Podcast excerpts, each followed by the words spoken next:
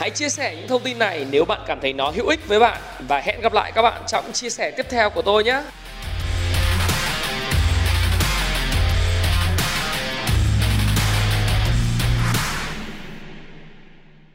Hi, xin chào tất cả bạn. Chào mừng các bạn đã quay trở lại với channel của Thái Phạm và lại là tôi đây.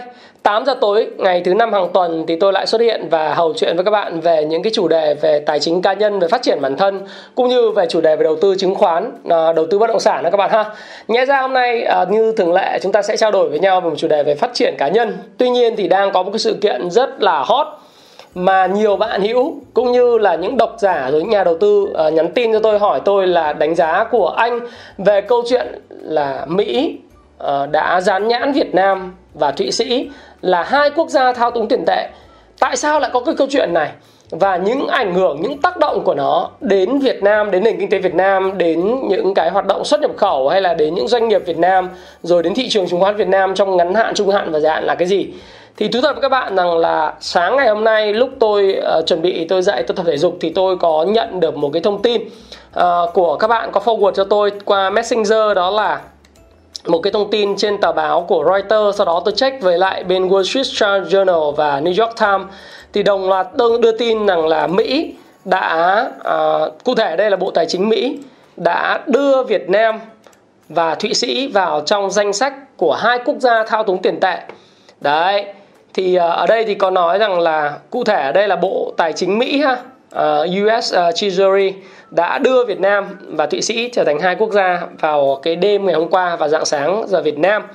Và lý do tại sao lại như vậy? Thì điều đầu tiên thì tôi muốn nói với các bạn rằng là cái lý do tại sao Việt Nam à, bị đưa vào cái danh sách thao túng tiền tệ này thì theo thông thường khi mà điều tra đây không phải là là ngay lập tức họ có cái quyết định này. à, Mỹ đã đưa Việt Nam vào cái watchlist là cái danh sách cùng 10 nước khác để theo dõi trong một thời gian rồi thì à, những cái tiêu chí để mà họ có thể đưa một quốc gia vào trong cái danh sách về thao túng tiền tệ đó nó có ba cái tiêu chí chính. Tiêu chí thứ nhất đó là cái việc thặng dư thương mại song phương ấy, nó phải lớn hơn 20 tỷ đô la trong một cái thời gian dài.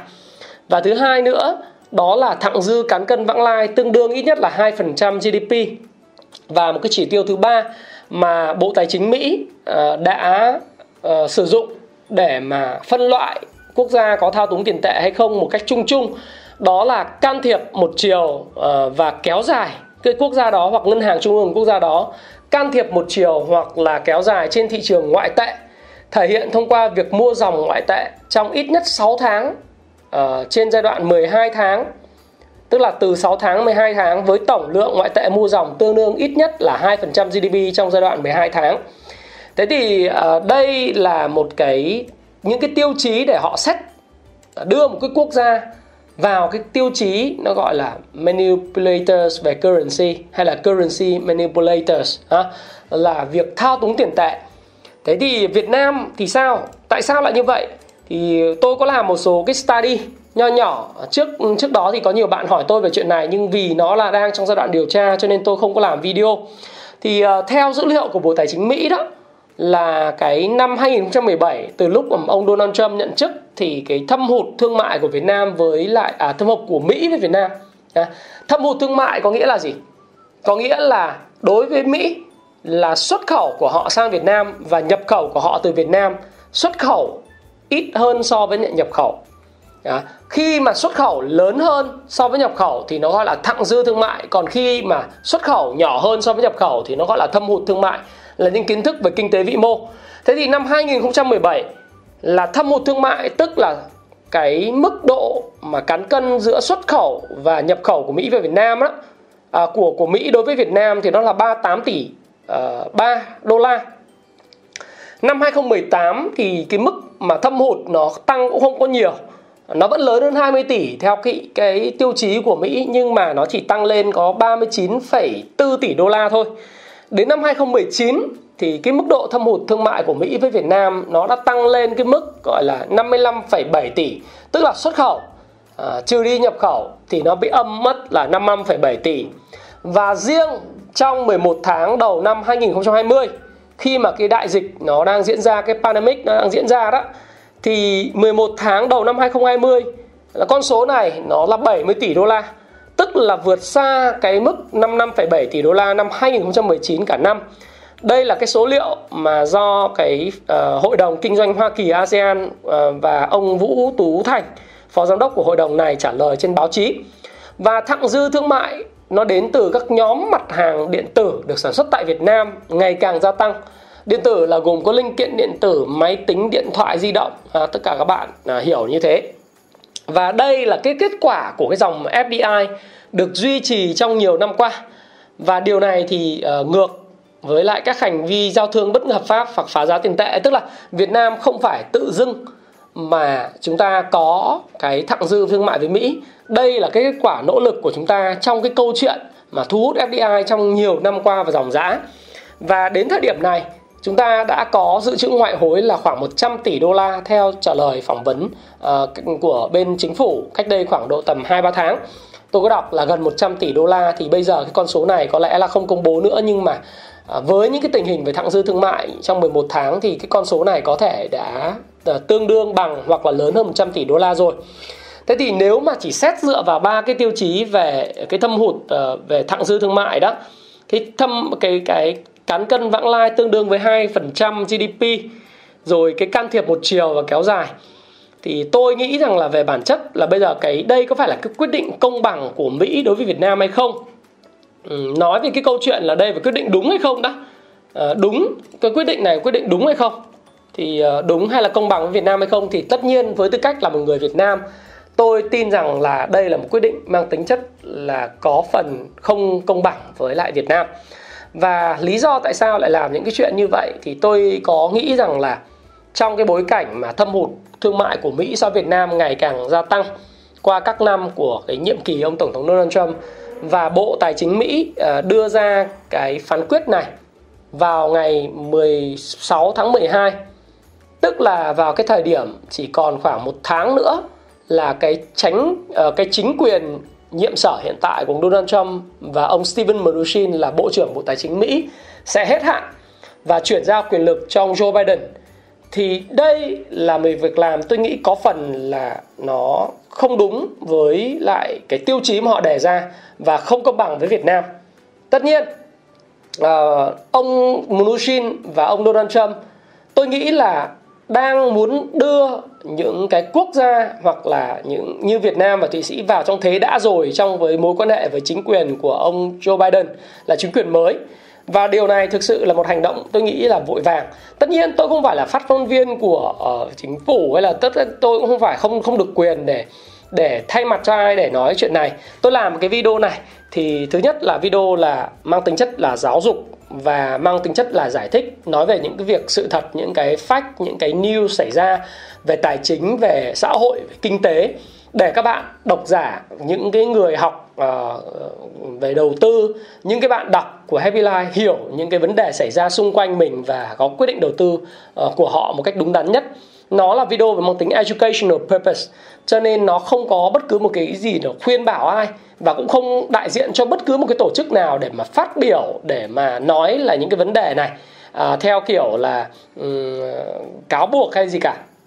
Cho nên đây là những chia sẻ mang tính chất cá nhân của tôi mang tính chất là thông tin information uh, informative và educational ha. Cho nên là các bạn uh, coi và tham khảo điều này cá nhân tôi thì tôi nghĩ rằng đây không phải là một quyết định công bằng và đây là một quyết định dù đã điều tra nhưng nó không đúng cái tiêu chí mà họ đưa ra. Tiêu chí của họ đó là thương mại thặng dư song phương trên 20 tỷ đô đồng ý. Đây là là thặng dư chúng ta ngày càng tăng. Nhưng phải hiểu rằng là chúng ta không đến tăng từ cái câu chuyện là chúng ta uh, phá giá đồng nội tệ.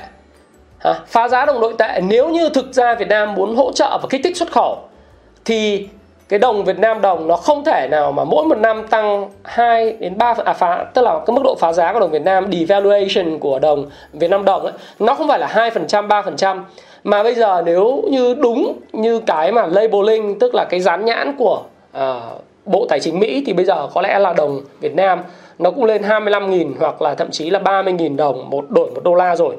Rõ ràng chúng ta thấy một điều là xuyên suốt từ năm 2019, 2020 và 2021 thì cái tỷ giá Việt Nam đồng của chúng ta là tương đối ổn định quanh ngưỡng là 23.000 Việt Nam đồng đổi một đô la. Và thậm chí có những thời điểm mà tôi nghĩ không căng thẳng lắm nhưng mà có những thời điểm là 23.300 uh, 200 mấy. Nhưng bây giờ thì chúng ta xem mà tỷ giá chính thức của cái uh, ngân ngân hàng đó uh, chúng ta vào cái trang tỷ giá à, tỷ giá đô la. Thì chúng ta thấy rằng là bây giờ cái đô la chợ đen chỉ còn là 23.200 à, và lúc mua vào 23.230 bán ra và tỷ giá của Vietcombank á, là 23.000 thôi. Mua vào và chuyển khoản bán ra là 23.220 tức là họ mua vào có 23.000 nghĩa là xuyên suốt từ năm 2019 cho đến thời điểm hiện nay. Giá đô la của chúng ta tương đối là bình ổn. À, nếu không nói là gần đây có xu hướng tăng nhẹ nữa thế thì làm thế nào để mà nói chúng ta là thao túng cái uh, tỷ giá nó bất hợp pháp nó không đúng đúng không ạ? Và cái việc này ngay lập tức thì các bạn cũng thấy rằng là đối với lại bộ tài chính đó cũng uh, lên tiếng ngay. Uh, lần đầu tiên tôi thấy rằng cái phản ứng cực kỳ hay của bên bộ tài chính tức là không để cho tin đồn phát tán linh tinh ở trên báo nước ngoài. À, báo nước ngoài lập tức có tin thì chỉ cần sau một thời gian rất ngắn đó là lúc mà 9 giờ 51 phút là ngay lập tức là ngân hàng nhà nước đã có cái cái uh, thông cáo báo chí và đăng lên cổng thông tin của uh, cổng thông tin điện tử ngân hàng nhà nước rồi. Ngân hàng nhà nước là khẳng định việc điều hành tỷ giá những năm qua trong khuôn khổ tiền tệ chung nhằm thực hiện mục tiêu nhất quán là kiểm soát lạm phát ổn định vĩ mô tạo cạnh tranh thương mại quốc tế. À, tức là không nhằm mục đích là tạo cạnh tranh thương mại quốc tế không công bằng mà ở đây mình cạnh tranh công bằng và thặng dư thương mại song phương với Hoa Kỳ và thặng dư cán cân vãng lai là kết quả của hàng loạt các yếu tố liên quan đến đặc thù kinh tế Việt Nam. Và việc Việt ngân hàng nhà nước mua ngoại tệ và can thiệp kịp thời nhằm đảm bảo hoạt động thông suốt của thị trường ngoại hối, ngoại tệ trong bối cảnh nguồn cung ngoại tệ dồi dào và góp phần ổn định kinh tế vĩ mô, đồng thời củng cố dự trữ ngoại hối của nhà nước, vốn ở mức thấp so với các nước trong khu vực để tăng cường giải quyết an ninh tài tài chính tiền tệ quốc gia và Việt Nam coi trọng mối quan hệ thương mại ổn định và bền vững với Hoa Kỳ. Ngân hàng nhà nước Việt Nam sẽ phối hợp với các bộ à, liên quan vân vân à, để mà phối hợp để mà làm rõ. Thế thì đây là những thông tin được đăng lên trên thanh niên rồi này kia tất cả mọi thứ ha các bạn ha. Thì chúng ta cũng thấy rằng là việc bộ tài chính à, quên xin lỗi với các bạn đó là ngân hàng nhà nước Việt Nam đã ngay lập tức thông cáo. Thì việc thông cáo này nó vô cùng là kịp thời ha các bạn và và khi mà thông cáo kịp thời và đăng tải lên trên tất cả những phương tiện thông tin đại chúng như vậy, nó góp phần là câu chuyện là sẽ không còn bất cứ những hoạt động đồn đoán nữa. Đây là một cách xử lý tôi nghĩ là khôn ngoan và nó rất là mang tính chính danh và kịp thời. Nó không để những cái tin nó phát tán. Thế thì cá nhân tôi tôi cũng nghĩ rằng là nó là một quyết định không công bằng à, và chưa công bằng lắm. Nói chính xác như vậy, nhưng cuộc sống thì vốn dĩ là không công bằng. Và cái tác động của nó thì như thế nào? À, tôi thì tôi nghĩ rằng là như ngân hàng nhà nước đã phản ứng đó đây là một phản ứng đúng mực đúng không và chúng ta có nhu cầu thiết thực và chính đáng để gia tăng dự trữ ngoại hối rồi. Thế thì bây giờ những rủi ro nó có thể xảy ra đối với lại cái câu chuyện tức là nếu chúng ta nói là cuộc sống nó không công bằng nhưng mà nó đã xảy ra rồi thì bây giờ cái rủi ro có thể xảy ra là cái gì? À, xin lỗi với các bạn nói thêm một cái vấn đề nữa. Đó là một trong nguyên nhân mà tôi nghĩ rằng là nó cũng ảnh hưởng rất lớn tới cái câu chuyện là cái thặng dư thương mại của Việt Nam sang Hoa Kỳ nó lớn như vậy đó là bởi vì cái cuộc chiến thương mại mà ông Donald Trump tiến hành ấy, nó rất là mạnh mẽ với Trung Quốc trong cái nhiệm kỳ của ông suốt từ 2017 cho đến thời điểm uh, hiện nay. Trước cái bầu cử mấy tháng thì ông mới ngừng đó là cái trade war giữa China Trung Quốc và uh, Mỹ. Chính vì cái trade war đó do đó thì nó làm cho cái việc hàng hóa của Trung Quốc nó bị áp thuế rất nặng cái xuất khẩu sang Hoa Kỳ thành thử ra là những nhà sản xuất những cái công ty mà của Hàn Quốc của Nhật Bản hay là của thậm chí của Trung Quốc đại lục của Đài Loan đó mới chuyển dịch cái nhà máy sang bớt Việt Nam để hưởng cái hiệp định tự do thương mại song phương giữa Việt Nam và Hoa Kỳ được ký, đã ký kết và để tránh cái thuế. Chính bởi vậy cho nên các bạn thấy rằng là giá đất bất động sản khu công nghiệp tăng hot hòn hot. À, những cái cổ phiếu bất động sản khu công nghiệp tăng trần à, điển hình có những cổ phiếu như là NTC Phước Hòa rồi là những cổ phiếu khu công nghiệp ờ, Long Hậu vân vân. Tôi nói một vài thôi các bạn ha Tip, Ship, BMC vân vân. Bởi vì sao? Bởi vì cái nhu cầu về cái bất động sản khu công nghiệp nó tăng đột biến. Chính vì nó tăng đột biến như thế do đó thì cái giá bất động sản khu công nghiệp theo mét vuông để thuê 30 năm 50 năm nó cũng tăng lên. Rồi cái cái giá thuê nhà xưởng kho bãi cũng tăng lên. Bởi vì cái cuộc chiến thương mại đó và cái nhóm bất động sản khu công nghiệp nó nó nó tăng mạnh. Và trong cái bối cảnh mà các cái doanh nghiệp mà của Trung Quốc qua Việt Nam đầu tư để mà chỉ lợi dụng cái câu chuyện là dán nhãn Việt Nam để xuất khẩu sang Mỹ nó cũng là vấn đề đau đầu. À, nó khiến cho cái thặng dư thương mại nó tăng lên và tất nhiên là chúng ta cũng có lợi đó là chúng ta thu hút được thêm uh, giải quyết được vấn đề việc làm của địa phương thu hút được thêm vốn đầu tư và dĩ nhiên là chúng ta cũng có thêm ngoại tệ. Thế nhưng mà một trong nguyên nhân lớn đó là cái cái nguyên nhân gốc rễ từ cái cuộc chiến thương mại Mỹ Trung do chính ông Donald Trump khởi phát. Thế thì cái rủi ro của nó có thể xảy ra đối với Việt Nam khi mà chúng ta đã được Bộ Tài chính Mỹ dù không công bằng dù sắp hết nhiệm kỳ nhưng mà dán nhãn Việt Nam như vậy thì thứ nhất đó là các cái hàng rào thuế quan và các hạng ngạch có thể sẽ áp dụng đối với hàng hóa xuất khẩu từ Việt Nam. Đặc biệt những cái những cái lĩnh vực mà Việt Nam có cái lợi thế cạnh tranh ví dụ như là về dệt may, giày dép, da giày đó, rồi cả những thiết bị điện tử, linh kiện điện tử và đồ gỗ. À, đây là một trong những cái mà nó chưa xảy ra nhưng đây là tôi nói các rủi ro có thể xảy ra, các kịch bản có thể xảy ra. Và cái rủi ro thứ hai mà chúng ta có thể thấy đó là đồng đô la về cơ bản sẽ lên giá so với đồng đô la à, Việt Nam đồng sẽ lên giá với đồng đô la. Thế nào là lên giá so với đồng đô la? Đây bây giờ cái tỷ giá chính thức đang là 23.000 mấy chục đồng. Lên giá có nghĩa là cần ít đồng Việt Nam hơn để đổi đến một đồng đô la có nghĩa là tỷ giá nó sẽ về mức 22.000 à, 22.000 đâu đó 900 thậm chí là 22.800 chẳng hạn. Để đổi lấy một đô la. Còn một đồng đô, đồng Việt Nam mất giá khi nào? Mất giá khi mà cần nhiều Việt Nam đồng hơn để đổi lấy một đô la. Đấy, một cái khái niệm về kinh tế vĩ mô rất đơn giản để cho những bạn mà những bạn trẻ những người mà bắt đầu tìm hiểu về đầu tư về chứng khoán về kinh tế vĩ mô thì các bạn bắt đầu có thể học về điều đấy tức là khi mà đồng Việt Nam mất giá thì nhiều đồng đô nhiều đồng Việt Nam hơn để đổi một đồng đô còn khi lên giá có nghĩa là cần ít đồng Việt Nam hơn để đổi một đồng đô nếu các bạn muốn tìm hiểu sâu hơn về kinh học vĩ mô thì tôi khuyên các bạn đọc những cuốn kinh tế học vĩ mô của Samuelson à, hoặc là những cuốn kinh tế học vĩ mô khác. Rồi các bạn cũng có thể đọc cái cuốn là à, mà Forex Trading của cây thi liên mà Happy Life đã xuất bản. Thế thì khi mà nói về cái hệ quả, quay trở lại nói về hệ quả, tức là đồng Việt Nam đồng nó sẽ lên giá so với đồng đô, có nghĩa là cần ít Việt Nam đồng hơn để đổi một đô la. Và nó thêm một yếu tố nữa là cái dự trữ ngoại hối của chúng ta tăng rất nhanh trong thời gian vừa rồi thì có thể sẽ tăng chậm hơn một chút trong thời gian tới khi mà chúng ta bị giàn nhãn là thao túng về tiền tệ.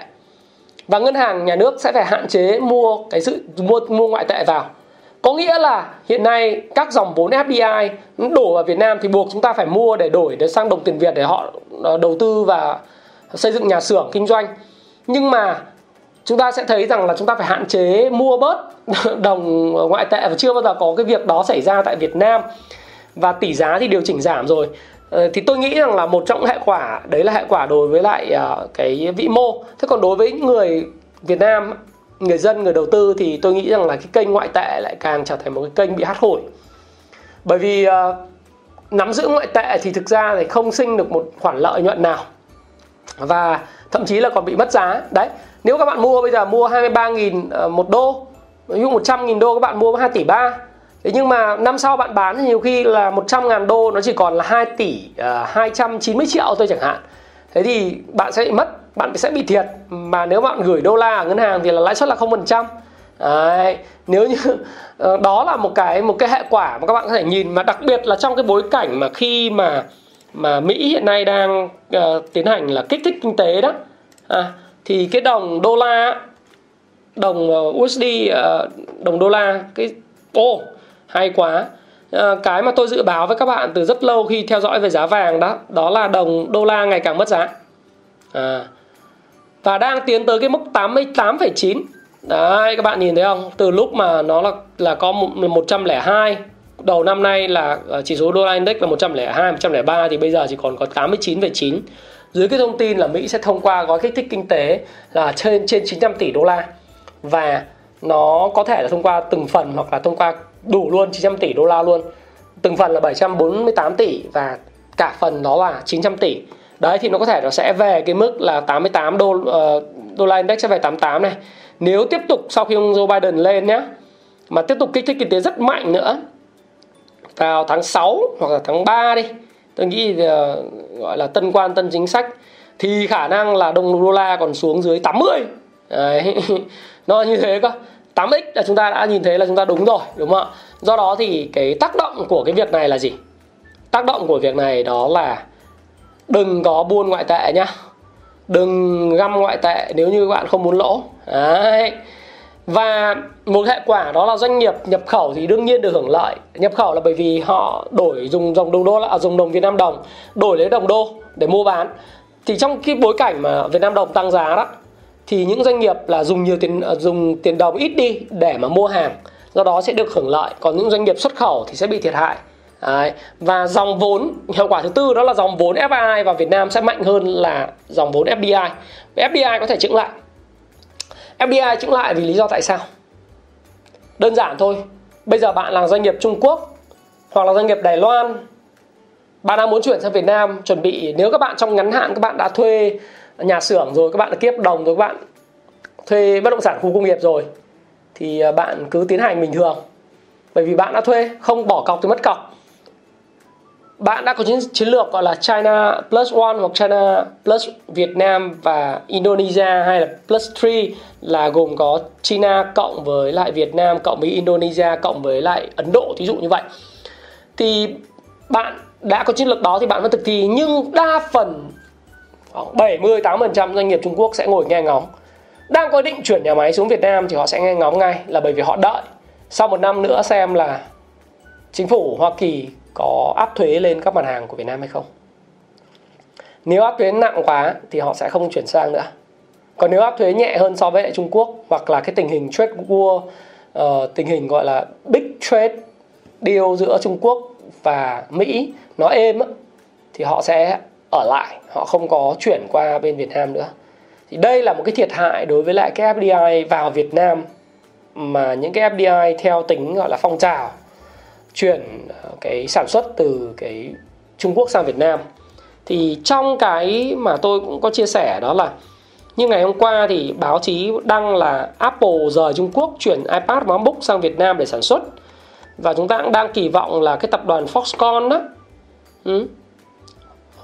Foxconn Hồng Hải đó nó sẽ chuyển một phần cái dây chuyền sản xuất iPhone sang Việt Nam, để đang cũng có dự kiến như vậy vậy và đang chào trèo kéo như vậy thế nhưng mà cái câu chuyện về cái à, việc dán nhãn là thao túng tiền tệ này thì có thể sẽ làm cho cái hoạt động này nó bị chững lại. À, nó sẽ tiến hành lâu hơn. Và trong cái ngắn hạn thì tôi nghĩ rằng là có thể sẽ không ảnh hưởng nhiều đến các khu bất động sản khu công nghiệp nhưng trong dài hạn thì nó sẽ ảnh hưởng. Ừ. tức là cái nguồn thu dài hạn người ta sẽ ngồi nghe ngóng nhưng mà có một điểm thuận lợi, đó là cái dòng vốn FAI tức là Foreign Indirect Investment vào Việt Nam đó. Dòng vốn đầu tư vào thị trường tài chính, mua các ETF fund, những cái dòng vốn mà chúng ta đánh giá khách quan từ Hàn Quốc, từ Nhật Bản, thâu tóm các doanh nghiệp Việt Nam, mua theo private equity hoặc là mua trên sàn đó nó sẽ tăng rất là tốt và nó ổn định. Bởi vì nếu như Việt Nam, tỷ giá Việt Nam đồng hiện nay ổn định hoặc là Việt Nam đồng tăng giá so với đồng đô đó, thì những người mà mua đồng Việt Nam càng sớm thì sẽ càng có lợi bởi vì khi mà họ mua đồng Việt Nam ngày hôm nay ở tỷ giá 23.000 đổi một đô, họ dùng đô để mua thì họ mua được 23.000 đúng không Đấy. nhưng mà, và họ mua được nhiều tài sản ở Việt Nam hơn nhưng nhưng mà họ để sau một năm nữa thì nó chỉ còn 22.900 thôi Đấy. sau để một năm nữa nó còn 22.800 đúng không thì càng mua sớm thì càng có lợi. Và khi kinh doanh Việt Nam mà có lãi thì cái tỷ giá nó sẽ giúp cho họ có nhiều lợi nhuận họ lãi nhiều Việt Nam đồng hơn thì họ được nhiều đô hơn khi đổi ra thì đó là lý do tại sao mà cái dòng FII đó trước đây thì chúng ta rất lo lắng bởi vì những cái quỹ đầu tư ETF hay là những quỹ uh, đầu tư ờ, mutual fund khi mà vào Việt Nam thì thường là sợ bị lỗ lỗ lỗ tỷ giá. Nhưng mà cái vấn đề này nếu như mà hệ quả rủi ro có thể xảy ra trong nguy thì có cơ cái cơ hội đó là dòng FII dòng vốn đầu tư vào thị trường tài chính. Nó sẽ ổn định hơn là bởi vì uh, nó sẽ không có cái rủi ro lỗ tỷ giá hoặc rủi ro lỗ tỷ giá nó không lớn.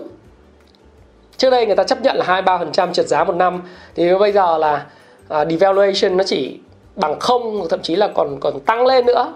Uh, uh, đúng không? Nó không phải devaluation mà valuation á. Một cái giai đoạn nó hoàn toàn khác biệt như vậy thế thì cái FII nó sẽ về Việt Nam, còn FIDI nó sẽ nó sẽ bị ảnh hưởng trong dài hạn. Còn dài hạn thì FII sẽ được hưởng lợi. Đó, thì chúng ta đánh giá nó phải vuông tròn như thế. Thì bây giờ chúng ta mới nói là Việt Nam có thể làm gì. Liệu là chúng ta bị, gọi là, label dán nhãn là một, xác định là quốc gia thao túng tiền tệ như vậy, thì chúng ta đã nằm im được không? Hay là chúng ta phải phải phải làm cái điều gì đó? Thì tôi nghĩ rằng là theo cái uh, quy định về hiện hành hiện nay theo cái thông lệ hiện nay thì Việt Nam vẫn có một năm để tiến hành đối thoại song phương với Mỹ để hai bên có thể tiến hành trao đổi thương lượng giải quyết vấn đề trước khi các biện pháp trừng phạt về thuế quan về hạn ngạch có thể áp dụng từ phía Mỹ. Tôi thì tôi thấy rằng là cái hành động của ông Donald Trump và Steven Mnuchin này trước nhiệm kỳ đó là cách mà ông đưa ông Biden vào cái thế bí trong việc mà ứng xử với lại quan hệ thương mại Việt Nam. Và chúng ta có một năm để deal với chính quyền mới đó là ông Joe Biden và Bộ trưởng Bộ Tài chính Mỹ mới đó là bà Janet uh, Yellen. Thì uh, đây là một trong những uh, thách thức uh, của phía đàm phán và đoàn ngoại giao Việt Nam cũng như là về phía của ngân hàng nhà nước Việt Nam để phối hợp uh, tôi nghĩ là phối hợp với nhau với cái cabinet mới và thiết lập mối quan hệ mới và sẽ phải đàm phán xem xét lại. À, bởi vì nhiều khi tân quan tân chính sách mà. Với chính quyền ông Biden thì có thấy quan điểm khác về tự do thương mại. Tất nhiên thì cả chính quyền nào thì cũng quan tâm và rất là quan ngại về câu chuyện là thâm hụt thương mại. Nhưng mà có thể là ông Joe Biden sẽ không tiến hành chết vua với lại China và cũng không tiến hành uh, những bước đi táo bạo để áp đặt thuế quan và hạn ngạch lên các hàng hóa của Việt Nam và chúng ta còn một năm nữa để chúng ta điêu mà. Tất nhiên nó sẽ phải mất công mất sức để thuyết phục và sẽ phải làm việc rất là sâu sát và chúng ta cũng phải có những cái hành động. À, những hành động như thế nào? Đó là những hành động chúng ta có thể mua thêm những cái hàng hóa từ Mỹ thí dụ như là mua thêm khí này. Các bạn thấy là à, dạo gần đây thì các bạn thấy là cái việc mà à, bộ trưởng bộ quốc phòng của Mỹ đến Việt Nam cái là chúng ta ký tôi có làm video đó chúng ta ký hàng loạt các hiệp định trong đó mua máy bay này rồi chúng ta mua uh, những cái khí hóa lỏng LNG của Mỹ tài trợ cho những dự án điện khí tại Việt Nam. Ừ. Mỹ sẽ cung cấp uh, cả về công nghệ lẫn khí hóa lỏng vân vân hoặc là bảo đảm cho việc chúng ta có khí hóa lỏng và công nghệ năng lượng xanh. Rồi uh, chúng ta tiến hành có những hoạt động giao thương để chúng ta bớt mua bớt cái hàng hóa của Mỹ vào Việt Nam để để bớt cái thặng dư thương mại đi rồi chúng ta cũng có nhiều cái biện pháp khác để tăng cường cái hoạt động ngoại giao. Tôi tin rằng là với chính quyền hiện nay của Việt Nam phản ứng rất nhanh và rất kịp thời. Và thực sự là chưa bao giờ chúng ta có một cái chính quyền hay như thế. Thú thật với các bạn là từ lâu rồi chúng ta chưa có một cái chính quyền hay như vậy. Phản ứng rất nhanh với cái thời cuộc và và thực sự với các bạn rằng là hoàn toàn đứng về phía uh, những những cái doanh nghiệp với những chính sách quyết sách rất là nhanh gọn. Thì tôi tin rằng là những vấn đề này sẽ được giải quyết và khi mà giải quyết được thì uh, chúng ta có thể là thấy trong vòng một năm nữa cái ngắn hạn nó sẽ chưa xảy ra ngay. Ờ, và những cái việc áp thuế này kia đối với hàng xuất khẩu của Việt Nam nó cũng chưa xảy ra ngay bởi vì tân quan tân chính sách đấy. Mặc dù tôi biết rằng là trong cái agenda của ông Joe Biden đó, nó còn quá nhiều những thứ quan trọng hơn đối với ông ta. À, những vấn đề về hàn gắn về mâu thuẫn của nước Mỹ về sắc tộc hàn gắn về mâu thuẫn về hai đảng à, về những cái cáo buộc gian lận bầu cử rồi những vấn đề về covid à, cái đại dịch vấn đề về việc làm vấn đề về chính sách tiền tệ vấn đề về các hiệp ước đa phương quan hệ với đồng minh vấn đề trung đông vấn đề trung quốc vấn đề nato ờ, có quá nhiều vấn đề của ông phải điêu ngay lập tức nó gọi là emergency một cái những cái hoạt động mà gọi là ngay lập tức phải làm. Thì cái vấn đề về manipulation của cái cái cái currency manipulation nó sẽ là phần thứ yếu. Tuy nhiên thì chúng ta cũng không quá lo lắng là vì như tôi đã nói với các bạn chúng ta còn một năm để đàm phán với lại chính quyền mới. Và dĩ nhiên là chúng ta thừa đủ sự khôn khéo. Và chúng ta quan trọng nhất cái quan trọng nhất là chúng ta không có làm sai. À, chúng ta không có làm sai. Chúng ta không có can thiệp thô bạo để có những lợi thế mà về thương mại không công bằng. Chúng ta không có phá giá đồng tiền của mình bằng chứng của chúng ta đó là cái đồng tiền Việt Nam nó ổn định từ 2018, 2019, 2020 và 21 nó là một cái điều rất tuyệt vời các bạn. Bởi vì nếu các bạn sống qua cái thời kỳ từ 2009 cho đến năm 2013, 14 thì các bạn mới thấy rằng là nó kinh khủng như thế nào.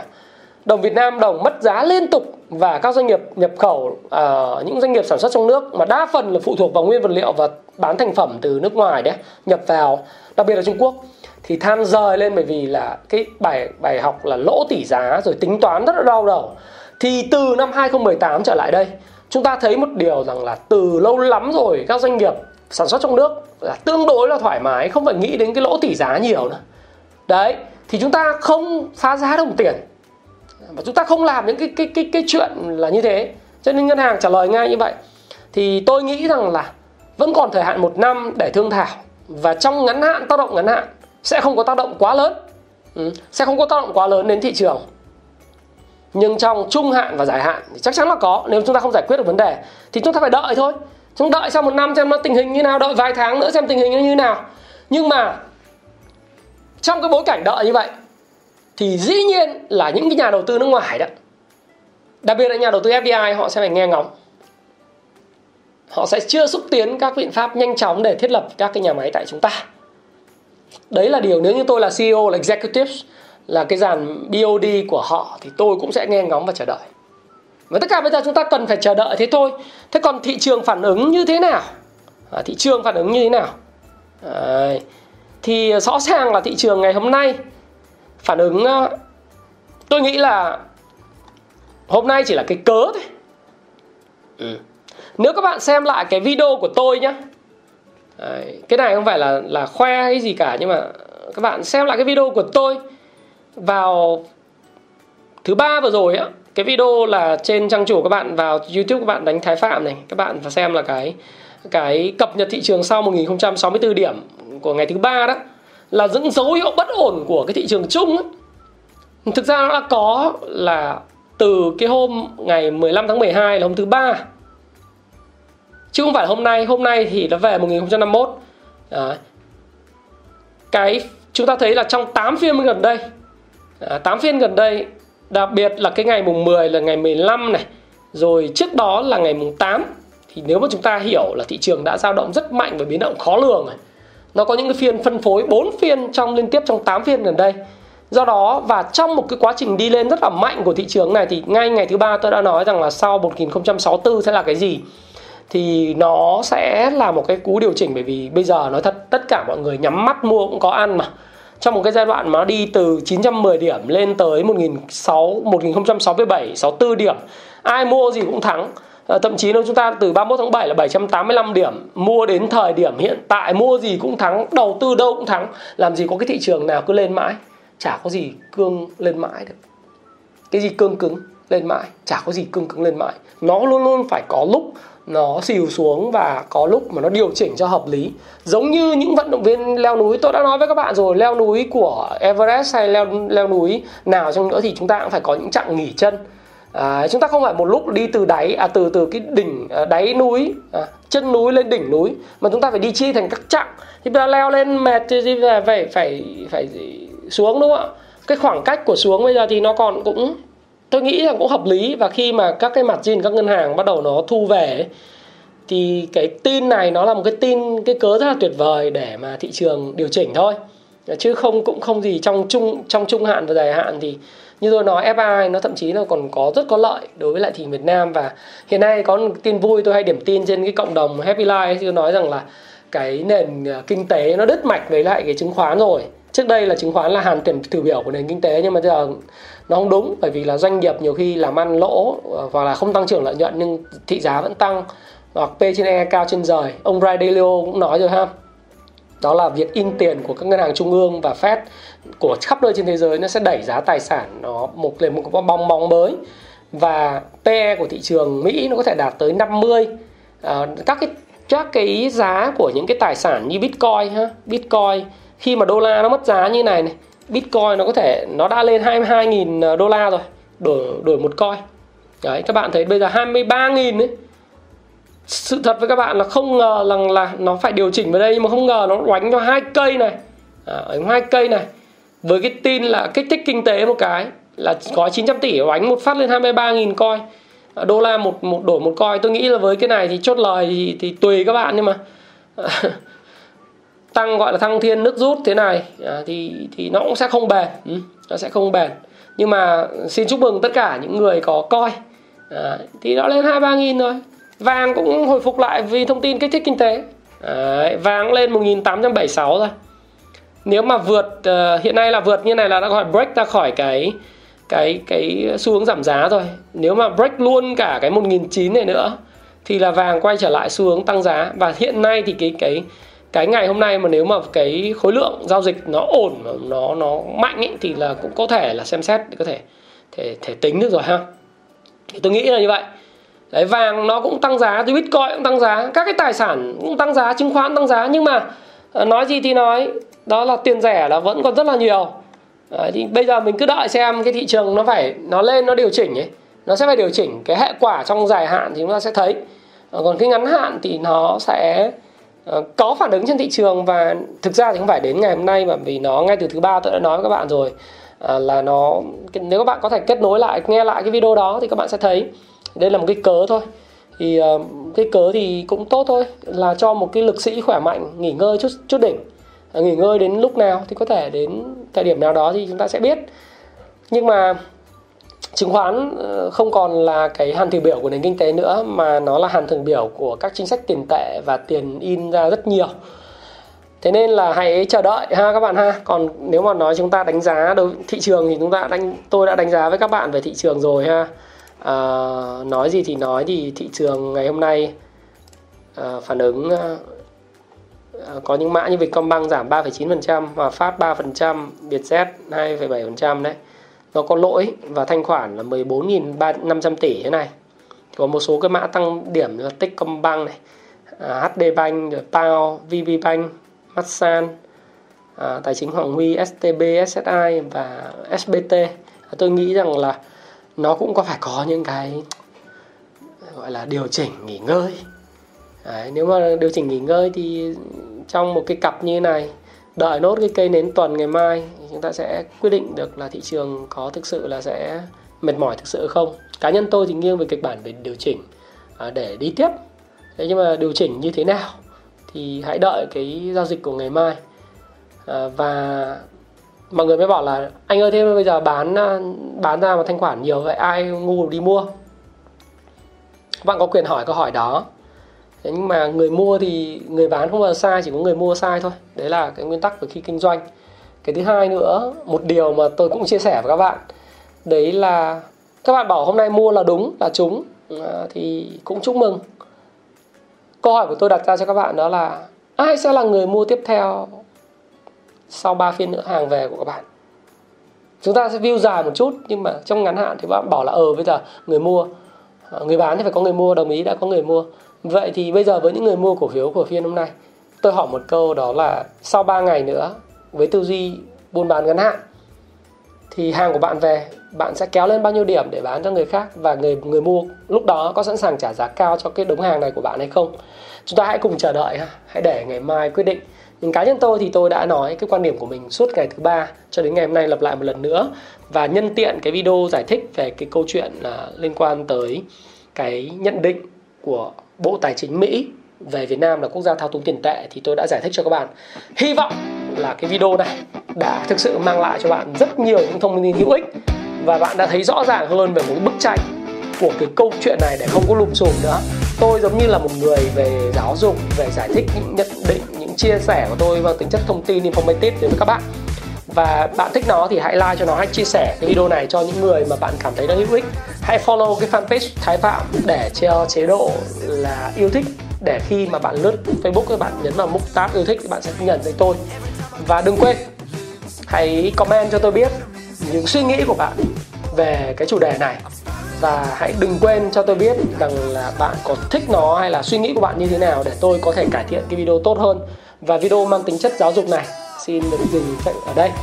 Và tôi chúc các bạn có một cái buổi cuối cuối tuần thật là vui vẻ. Và hẹn gặp lại các bạn trong những video tiếp theo. Xin cảm ơn các bạn rất nhiều. Xin chào và xin hẹn gặp lại.